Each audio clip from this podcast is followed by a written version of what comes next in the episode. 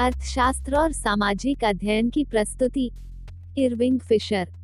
Irving Fisher एक अमेरिकी अर्थशास्त्री सांख्यिकीविद आविष्कारक यूजीनिस्ट और प्रगतिशील सामाजिक प्रचारक थे।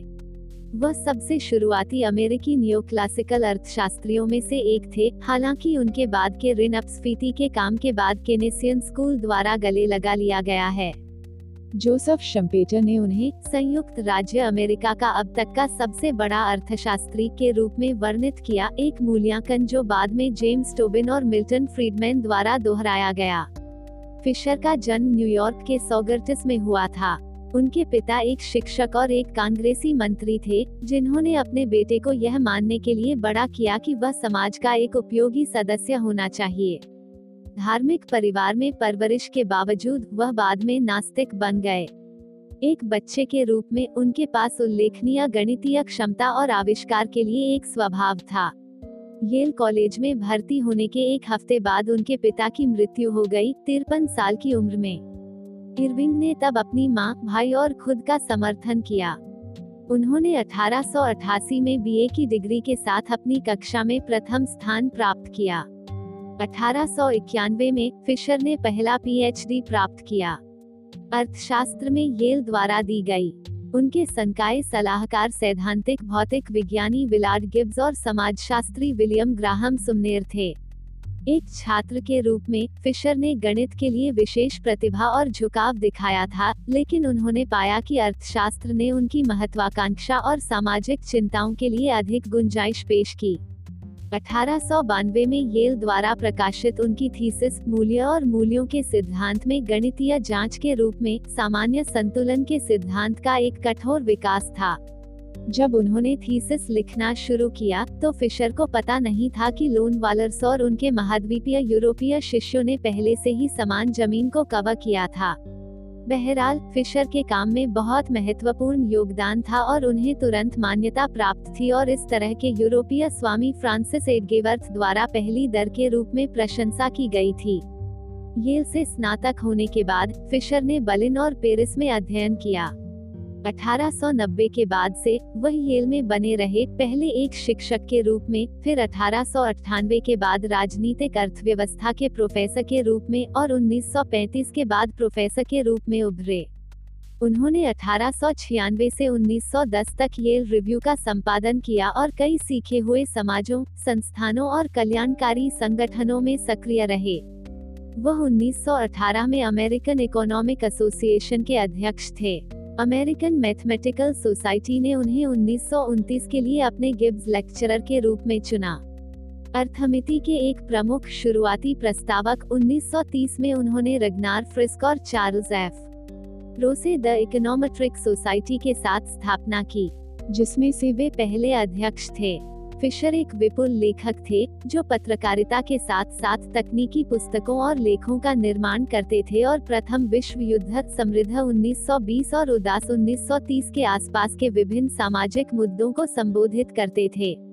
उन्होंने कई व्यावहारिक आविष्कार किए, जिनमें से सबसे उल्लेखनीय इंडेक्स दृश्यमान फाइलिंग सिस्टम था, जिसे उन्होंने 1913 में पेटेंट कराया और 1925 में कार्डेक्स रेंट बाद में रेमिंगटन रेंट को बेच दिया।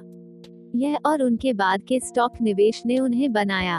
एक अमीर आदमी जब तक कि उसके व्यक्तिगत वित्त को उन्नीस सौ उनतीस के क्रैश से बुरी तरह से नहीं मारा गया। फिशर एक सक्रिय सामाजिक और स्वास्थ्य प्रचारक होने के साथ साथ शाकाहार, निषेध और यूजीनिक्स के समर्थक भी थे। उन्होंने रोड आइलैंड के उद्योगपति और समाज सुधारक रोलैंड हेगार्ड की पोती मार्गरेट हेजर्ड से शादी की। फिशर ने उपयोगिता सिद्धांत और सामान्य संतुलन में महत्वपूर्ण योगदान दिया। वह बाजारों में इंटरटेम्पोरल पसंद के कठोर अध्ययन में भी अग्रणी थे, जिससे उन्हें पूंजी और ब्याज दरों का सिद्धांत विकसित करना पड़ा।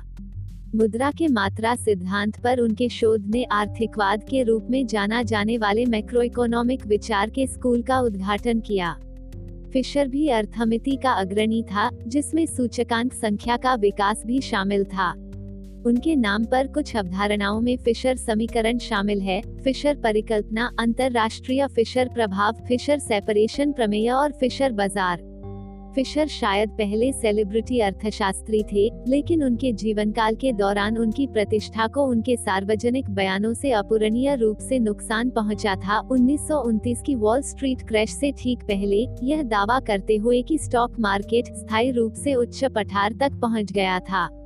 ग्रेट डिप्रेशन के स्पष्टीकरण के साथ साथ पूर्ण आरक्षित बैंकिंग और वैकल्पिक मुद्राओं की उनकी वकालत के रूप में ऋण अपस्फीति के उनके बाद के सिद्धांत को काफ़ी हद तक जॉन मेनार्ड केन्स के काम के पक्ष में नजरअंदाज कर दिया गया था। 1960 के दशक के अंत में 1970 के दशक के अंत तक अकादमिक अर्थशास्त्र में फिशर की प्रतिष्ठा पुनः प्राप्त हुई, विशेषकर क्षेत्र के भीतर गणितीय मॉडल पर निर्भरता बढ़ने की अवधि। अंत में मंदी के बाद ऋण अपस्फीति में वृद्धि के कारण उनके प्रति लोगों में रुचि भी बढ़ी है। फिशर पूर्ण रिज़र्व बैंकिंग के सबसे बड़े समर्थकों में से एक थे, जिसे उन्होंने मौद्रिक सुधार के लिए प्रोग्राम के लेखकों में से एक के रूप में वकालत की जहाँ सामान्य प्रस्ताव को रेखांकित किया गया है। फिशर को शायद पूंजी, निवेश और ब्याज दरों के अपने सिद्धांत के लिए नियो क्लासिकल अर्थशास्त्र में आज सबसे अच्छी तरह से याद किया जाता है। पहली बार उनकी the nature of capital and income 1906 में एक्सपोज किया गया और द रेट ऑफ़ इंटरेस्ट 1907 में विस्तार से बताया गया है। उनके 1930 के ग्रंथ द थ्योरी ऑफ़ इंटरेस्ट ने जीवन भर के शोध को पूंजी, पूंजीगत बजट क्रेडिट बाजारों और ब्याज दरों को निर्धारित करने वाले कारकों, मुद्रास्फीति सहित के रूप में अभिव्यक्त किया। फिशर ने देखा कि व्यक्तिपरक आर्थिक मूल्य केवल स्वामित्व या एक्सचेंज की गई वस्तुओं और सेवाओं की मात्रा का कार्य नहीं है, बल्कि उस समय का भी है जब वे पैसे से खरीदे जाते हैं। एक अच्छा उपलब्ध बाद की तारीख में उपलब्ध एक ही अच्छा मूल्य की तुलना में एक अलग मूल्य है, मूल्य में एक समय के साथ साथ मात्रा आयाम भी होता है। भविष्य की तारीख में उपलब्ध वस्तुओं की सापेक्ष कीमत, अब बलिदान किए गए सामानों के संदर्भ में ब्याज दर द्वारा मापी जाती है। फिशर ने स्नातक अर्थशास्त्र को पढ़ाने के लिए उपयोग किए जाने वाले मानक आरेखों का मुफ़्त उपयोग किया, लेकिन कुल्हाड़ियों को अब खपत और अगली अवधि लेबल दिया। परिणाम स्वरूप सिद्धांत काफ़ी शक्ति और अंतर्दृष्टि में से एक रुचि का सिद्धांत।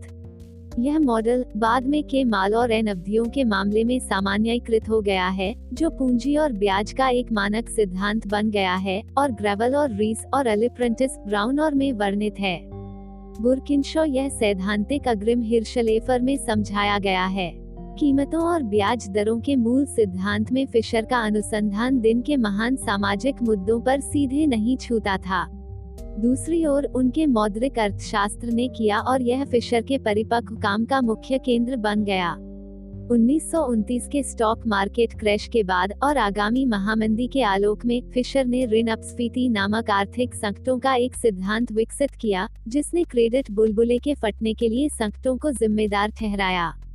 प्रारंभ में अपने आत्मविश्वास का लाभ उठाने के लिए, अपने कर्ज को बढ़ाने के लिए उच्च विश्वास वाले आर्थिक एजेंटों के उत्थान के दौरान अत्यधिक लाभ की संभावना होती है।